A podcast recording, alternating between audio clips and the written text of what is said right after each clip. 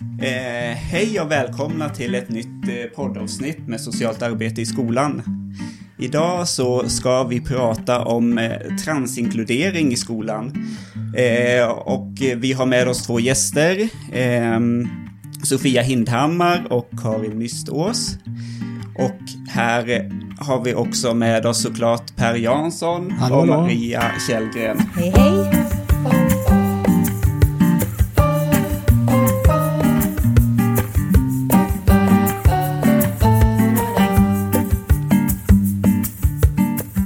Karin och Sofia, ni har precis skrivit en bok som heter En, transinkluge- en transinkluderande skola. Hur, hur kom det sig att ni ville skriva den här boken? Eh, för mig, Karin alltså, så är det så att jag har en son som är trans. Och när han berättade det för mig och jag började läsa på så insåg jag att eh, här finns något som man behöver mycket tänka kring. Därför att transungdomar idag har det inte särskilt bra i skolan. Det är många som tycker att det är slitsamt. Och då ville jag göra något. Och eftersom jag är skolkurator så är ju skolan min arena. Så att då tänkte jag att jag får börja där. Så att jag pratade med Sofia och eh, frågade om hon vill hjälpa mig. Och vi började med lite föreläsningar faktiskt. Så att det var så vi började för att jag kände att jag ville bidra på något sätt och göra tillvaron bättre för våra transungdomar. Och det här var någonting som du hoppade på med en gång, Sofia, eller? Ja, absolut. Eh, jag tycker att det är väldigt spännande överlag eh, med eh, utanförskap, processer och vad händer med dem vi inte ser, exkludering. Och för mig blev det också eh, jättemärkligt när jag fick nys om att det finns en grupp som eh, har rättigheter enligt, enligt lag. Eh, vi ska jobba med den här gruppen i skolan eh, och eh, det verkar inte vara någon som gör det, eller väldigt få och oftast enstaka individer, kanske kuratorn på skolan som kan lite mer om behoven och eh, vilka hinder för lärande som finns. Eh, Men i stort sett så låter skolor det här perspektivet bara eh, vara till förmån för andra delar av skolans uppdrag och det är ju inte okej för de här eleverna får inte det de har rätt till. Och det gick jag igång på och ville vara med och förändra. Och, och ni, ni är båda skolkuratorer sedan ett tag tillbaka. Eh, Jag är kurator sedan 2000 så att jag har jobbat som skolkurator i skolan i, i många år vid det här laget. Ja, och jag började jobba som skolkurator 2016 och vi är socionomer båda två. Men vad för typ av skolor jobbar ni på just nu? Jag jobbar på en eh, F-4-skola och har precis eh, släppt mitt uppdrag inom eh, anpassad grundskola. Så det har jag haft i över 20 år också. Jag har precis lämnat en mellan och högstadieskola och börjat på ett gymnasium. Och vi har ju också genom de här åren hunnit med en del annat eh, inom skolvärlden. Alltså jag har ju haft högstadium också och jag har haft eh, anpassat gymnasium också. Så att vi har, täcker egentligen alla stadier tillsammans. Så ni har en ganska lång erfarenhet kan man säga. Vad, alltså hur, hur, hur börjar man skriva en bok? Alltså hur, hur, hur startar man? Hur... Ja, det undrade vi också, så vi fick ta lite hjälp från eh, en god vän som har skrivit många böcker. eh, För vi började med research eh, och läste en hel bokhylla eh, fylld med eh, saker som kan vara bra att veta när man ska tänka in transinkludering. Eh, Och då fick vi rådet att börja inte skriva alls, utan eh, börja jobba med post-it-lappar och göra ett skelett och fundera över vad vill ni göra, vad vill ni säga, vad vill ni göra? Eh, Och det blev ju till ett monster i början om vi ska vara ärliga. Det finns jättemycket att säga i det här ämnet och väldigt lite är sagt. Så vi var ju naturligtvis tvungna att avgränsa oss precis som alla andra som eh, försöker skriva en bok. Men nu är vi ganska nöjda med att vi försöker vägleda i hur man kan tänka och varför det är viktigt med transinkludering och sammanfatta den vägledning som finns och skolöversätta den. Det finns en del bra vägledning men vi vill också koppla skolans begrepp och skolans uppdrag eh, tätt ihop med den vägledningen och det saknade vi innan. Mm. För det, det är ju ganska så här smalt ämne, transinkludering. Eh, hur, hur hittade ni typ forskning eller hur, hur fick ni information om det? Eller var det mer erfarenheter eller är det blandat eller? Alltså man får ju ge sig ut och leta och läsa och titta vad som finns och leta lite till och så hittar man där och det finns ju en hel del eh, hbtqi-vägledning och forskning inom det. Eh, det finns lite, lite skrivet eh, kring eh, trans men eh, oftast så är det där inom hbtqi som vi har hittat mycket och sen så vi, man får dammsuga det som finns. Det finns också i andra länder lite mer eh, vägledning kring skola och den litteraturen har vi försökt att läsa in oss på också. Men sen har vi också behövt göra ett visst översättningsarbete. Det finns en del skrivet om hur man ska jobba med diskrimineringslagen och könsöverskridande identitet och uttryck är ju en del där. Eh, och värdegrundsuppdraget eh, det innefattar ju normmedvetenhet och hinder för lärande ska ju också innebära att undanröja sociala hinder och exkludering och utanförskap och utsatthet eh, är ju verkligen någonting som många unga transpersoner upplever i skolan. Så vi har fått eh, förstå eh, själva också att den här gruppen innefattas även om det inte är utskrivet överallt. Sen kan vi lägga till att under den här tiden vi har hållit på i tre och ett halvt år så har det också kommit en del. Både från eh, MUCF Eh, från Folkhälsomyndigheten och från eh, Barnombudsmannen. Så att det har också längs med vägen dykt upp eh, nyproducerade eh, forskningsrapporter och annat som, och sammanställningar och vägledningar som vi har kunnat ta del av. Så det är också väldigt glädjande att det kommer mer i det här ämnet. Mm. Vad är det viktigaste ni har lärt er när ni har skrivit den här boken eller när ni har tittat på information inför att skriva den här boken? Men det viktigaste jag har lärt mig det är nog eh, vikten av att tänka främjande och förebyggande eh, och få in eh, perspektivet som betyder allt för en liten grupp i det större värdegrundsarbetet. Ehm, får vi med en diskrimineringsgrund och jobba med en eh, grupp som är utsatt, då får vi också med de andra på köpet. Eh, och när vi har tittat på det här så har vi insett att det kan tyckas som ett smalt område, precis som du säger, men det blir svårt att vara i skolan eh, på grund av det, även om man inte är trans. Och då har vi helt plötsligt väldigt många elever som vi behöver jobba för eh, en mer trivsam och trygg skolmiljö på det här sättet.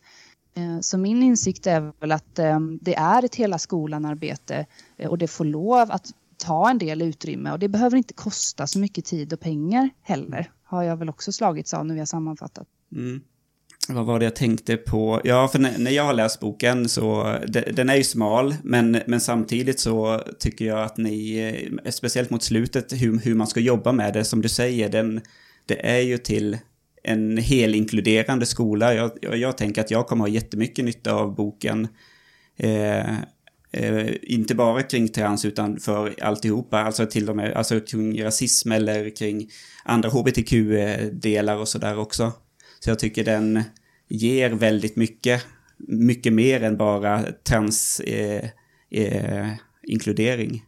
Och jag tänker att det är väldigt roligt att höra för att det har ju också varit något som har slagit oss att det går liksom inte att plocka ut det här och köra en sak som ett solospår utan för att lyckas lyckas så måste man väva ihop och det har ju varit vår ambition när vi har skrivit att det ska bli mer av heltäckande och försöka få ihop skolans alla uppdrag med transperspektiv.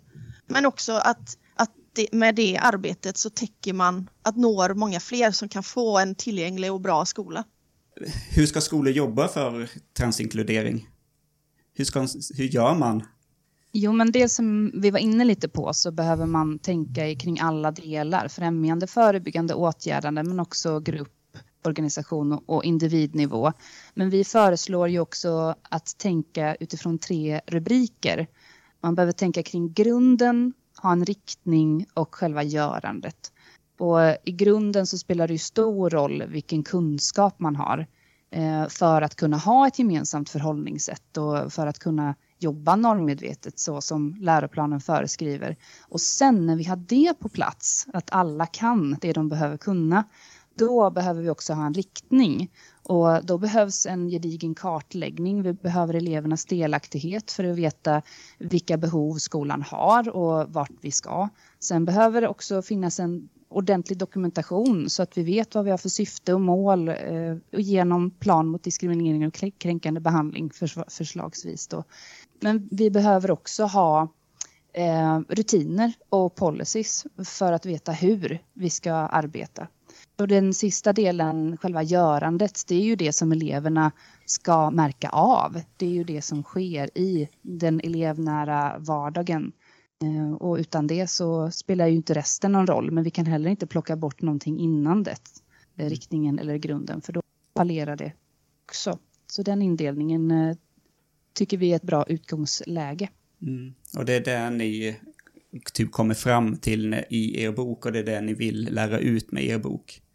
Sen tänker jag att första delen också med all den här kunskap om, om trans eller om allt hbtq, AI plus eh, hjälp, har hjälpt mig också, för jag hade inte helt koll på allting där, så jag tänker att eh, den delen var också väldigt bra. Och jag tänker kanske, även om jag är socionom och kan kanske lite mer än vad vissa lärare kan och sådär, så den blir jätteviktig för att kunna ha, som ni säger, grunden. Jag tänker också att, att ha en grundkunskap om ämnet är mm. viktigt för att man inte liksom ska känna sig lite säker i vad man ska göra men också hur man pratar om saker och med folk. Mm. Så grundkunskap är, och det var ju någonstans där vi började egentligen från början. Vi, det var ju också det som var anledningen till att börja med föreläsningar från början. Att vi kände att vi måste höja grundnivån i, i vad man vet om den här elevgruppen.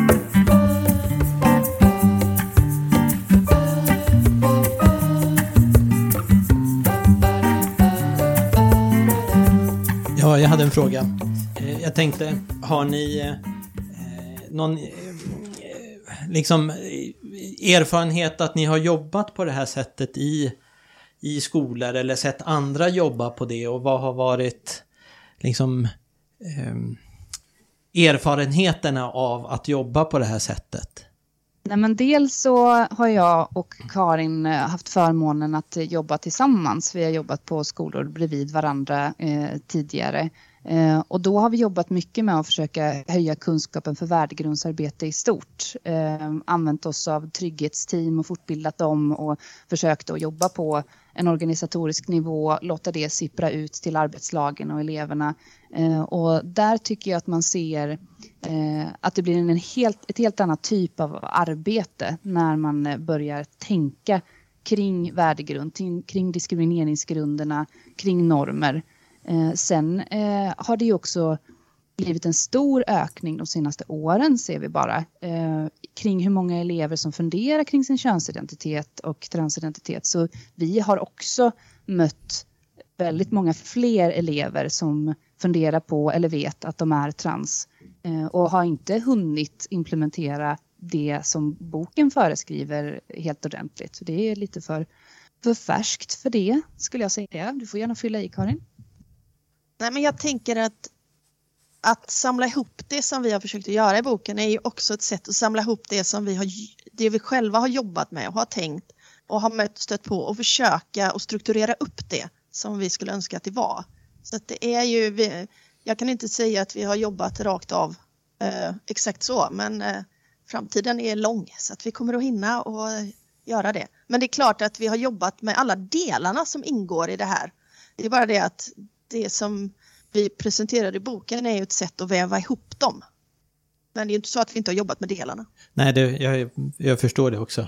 Och jag tänker att det kan ju vara intressant i längden att se om... Det behöver ju inte vara att man implementerar en metod särskilt, tänker jag, men ändå att, att det finns eh, erfarenheter i hur det tas emot på skolor och sådär. Det var mer det jag funderade om. Så. Eh, en, någonting jag tänkte på när du eh, pratade, Sofia.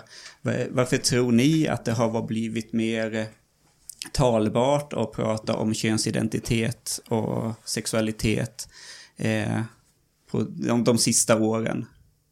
Ja, men dels så ser vi ju generellt att man pratar mer eh, i samhället i stort. Och vi har kunnat se att runt 2015 så hände någonting. Eh, det blev mer eh, Ehm, artiklar och debatter som berörde det här ämnet men det fanns också mer filmer och serier och artister som kom ut som trans eller eh, det fanns roller för eh, transpersoner. Eh, och det är klart att eh, då blir det synligt att så här kan man vara. Eh, och då börjar också unga prata mer om det på nätet och ta hjälp av varandra. Och jag har haft de här funderingarna men jag har kanske inte kopplat det till att det är det här det handlar om. Alltså det har funnits en möjlighet plötsligt eh, när det blir synligt att få, få sätta ord på hur man kanske känner sig eller vilka funderingar man har. Och det lyfter vi också i boken, vikten av att ha ord och begrepp för att förstå sig själv. Och det kan också bidra till eh, att hitta rätt snabbare och inte behöva gå med ett känsla av en, ett odefinierat skav.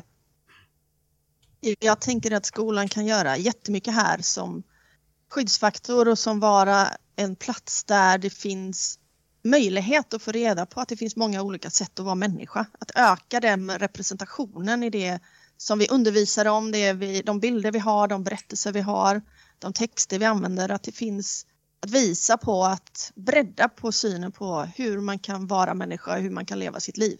Jag tänker att när det blir talbart som det började bli från 15, när det kom mer, så får vi plötsligt ett språk för saker och det gagnar oerhört många av våra elever att se att man kan leva på väldigt många olika sätt.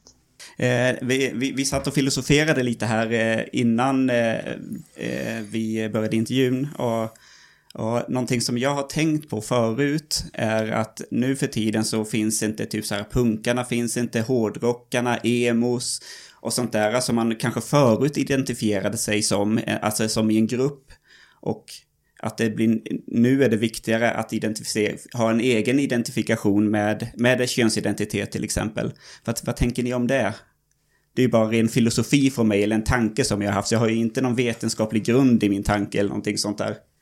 Mm, nej, jag, jag håller inte riktigt med faktiskt. Jag pratar med eh, flera transpersoner som tillhör olika communities, kanske inte riktigt eh, har dragit sig till hbtqi-communityt utan det kan vara just ja, men, eh, punkscenen eller eh, gillar att spela spel eller manga eller sådana delar. Men eh, jag tror att det finns en mer fler arenor att vara annorlunda på och det finns mer eller mindre öppenhet beroende på vilket fritidsintresse man har. Så jag skulle nog säga att eh, det finns mycket Eh, men allting syns kanske inte, särskilt för oss vuxna. För mycket finns på nätet och mycket finns på ställen dit vi aldrig når. Sen tänker jag att om man tittar på gruppen transsymptomar så är det, min erfarenhet är att det finns väldigt många som är fullständigt ointresserade av att finnas med bara tydligt, alltså de vill bara få vara i fred och leva sina liv och må bra. Det är, inte, det är långt ifrån alla som har ett behov av att vara så att gå in i någon slags community eller så, utan att man vill bara, man vill bara få vara den man känner att man är och få plugga och eh, leva sitt liv. Jag tycker att det låter som en jättehärlig tanke. Jag hade en liten sån där fråga. Jag var, var, helt med på delarna som ni presenterade av grunden och riktningen och görandet. Men hur märker ungdomarna och barnen av vad vi vuxna erbjuder för, görande? Hur kan, hur kan det bli tydligt i skolan? Jag tänker att görandet handlar ju mycket om det elevnära värdegrundsarbetet. Det som de aktiviteter och de insatser och allt som vi gör som ligger inom det, som är nära dem. Och sen handlar det jättemycket om undervisningen. Det handlar om eh, hur vi pratar, hur vi för in kunskap om eh, trans och hbtq och även andra delar av livet i undervisningen. Det är ju mycket där det finns och ska synas och det är ju också våra läroplaner tydliga med att det ska vara med där. Jag ska tillägga att bemötandet är en jättestor del också eh, och det eh, lyfter ju i stort sett alla vägledningar kring eh, transinkludering. Hur viktigt det är att använda rätt namn och rätt pronomen och kunna ha ett inkluderande språk, Eh, kunna använda sig av hen, vilket många lärare inte eh, är helt bekväma med idag eh, har vi sett, men det ska vi faktiskt eh, se till att använda ett rikt språk och särskilt när vi pratar om samtycke, sexualitet, samtycke och relationer och eh, alla de ämnena och eh, värdegrundsteman man kan ha i skolan så ha med en extra tanke kring att synliggöra alla typer av människor. Det är ju ett konkret och enkelt sätt. Jag tänkte att det var just kanske det som jag satt och tänkte på också om vi vuxna har lite förlegade normer eller värderingar eller sätt att uttrycka oss så blir ju vårat bemötande, och då pratar jag om oss som vuxna och kanske inte bara socionomer utan pedagoger och andra pers personal som finns på skolan också. Så jag, jag satt och funderade på de där bemötande strategierna. Hur, hur har ni märkt, är det liksom en medvind bland pedagoger eller är det mer i motvind eller är det oförståelse eller förståelse? Min erfarenhet är att när man börjar jobba med det, när man börjar tänka aktivt på det, höja kunskapen, veta mer, fundera, utmana sig själv i normer och annat, då blir det inte så svårt. Men om man aldrig har stött på det och tycker att det verkar lite krångligt och jobbigt, framförallt inte tycker att det är så kul att behöva förändra sitt eget, då blir det ju motvind. Mm. Jag har också märkt när vi har varit ute och föreläst att det är ju många som börjar tänka på eh, den här gruppens upplevelser först då. Alltså man har aldrig behövt att tänka kring det här. Vi har också stött på eh, kommuner och skolor som har sagt att nej men vi har inte sånt på vår skola så vi behöver inte tänka på det. Så det är ju ett arbete i sig att förstå att eh, vi är alla olika och ni har transpersoner på er skola. Det handlar bara om att skapa en miljö så att det går att komma ut som det också. I vilken ålder tror ni att barn kan börja tänka på de här frågorna eller ställa frågorna till sig själv eller uppleva någonting och att det också blir synligt i skolmiljön? Tittar man på när barn börjar förstå eh, vilka de är och börjar skilja på killar och tjejer så pratar vi ju 4-5 års åldern. Så att det är ju inte ovanligt att det kommer tidigt. Jag som då själv är transförälder är ju också med i grupper och communities och det är många där som har barn och ungdomar där föräldrarna beskriver att de har, de har, de har sagt att de är, säger inte att de är trans men ni förstår, men att de beskriver sig själva så redan från början. Det är många som uttrycker det direkt. Jag jobbar ju som sagt på en FT4-skola och det är klart att det finns elever som vi får till oss eh, redan in i förskoleklass där det redan är uttalat. Så, så att eh, rent, det är inte ovanligt att det kommer tidigt. Sen är det klart att puberteten och tonåren är en tid när man funderar mycket och för en del är det där tankarna kommer. Mm, jag tänker det är viktigt det du säger Karin också för att jag tror mig tänka att, att det mer handlar om en tillhörighet i sin identitet än att vuxna kanske snabbare kopplar det till en sexuell identitet och det kommer ju långt mycket senare. Så det var jättefint med det förtydligandet, tack. På den skolan jag jobbar på, jag har jobbat där i ja, åttonde läsåret är jag inne på nu och vi har ju aldrig pratat om hbtq-frågor där. Så detta är ju någon, en start på det tänker jag. Och jag tänker att vi kommer ha ganska stor nytta av er bok i, i det arbetet. Så för jag, jag tycker den är, var, har varit jättebra att läsa och jag har lärt mig ganska mycket på, i den. Oh, kul att höra, vilket bra betyg. Mm. Eh, vi har inte så jättemycket tid kvar nu. Har, har ni några frågor till? Nej, jag tänkte mer om det var så att Karin och Sofia ja. ville skicka med oss ja, någonting tänkte, mer. Ja, jag tänkte också det. Jag tänkte er först. Har du någonting Per? Nej, jag har ingenting. Nej. Eh, är det någonting ni tänker att är bra för oss eller för de som lyssnar att ha med sig? Jag kan tänka att det är viktigt att bemöta alla elever där de är just nu. Inte trassla in sig en massa, kommer det här verkligen att vara så för evigt och tänka om de ångrar sig och ska man tro på vad ungarna säger och det om man bara fått för sig det. Det är ointressant tänker jag, för just nu så är det så här eleverna tänker om sig själva. Och om vi inte hjälper dem att få en bra tillvaro i skolan så blir det ett hinder för lärande. De har rätt till sin utbildning nu, oavsett vad vi landar eller vad eleverna själva landar i sig själva framöver. Ja, och jag skulle gärna vilja skicka med att det finns ett eh, rättighetsperspektiv på det här också. Vi får faktiskt inte lov att välja bort att jobba med det här. Eh, vi förväntas enligt diskrimineringslag, eh, barnkonvention, eh, skollag, eh, läroplan och så vidare att hjälpa de här barnen att kunna nå sin fulla potential i skolan, precis som alla andra barn. Mm. Och var, var finns den här boken att köpa om man vill köpa den? Där böcker finns. Härligt, det låter bra. Eh, och vi kan skriva in någon länk i beskrivningen till det här poddavsnittet också. till ett par olika ställen. Ja, men eh, tack ska ni ha för att vi fick eh, prata med er ett tag. Tusen tack hörni. Tack ska Tack ni ha. mycket. Ja, vi, vi hörs i nästa avsnitt. Tack så mycket. Hej då!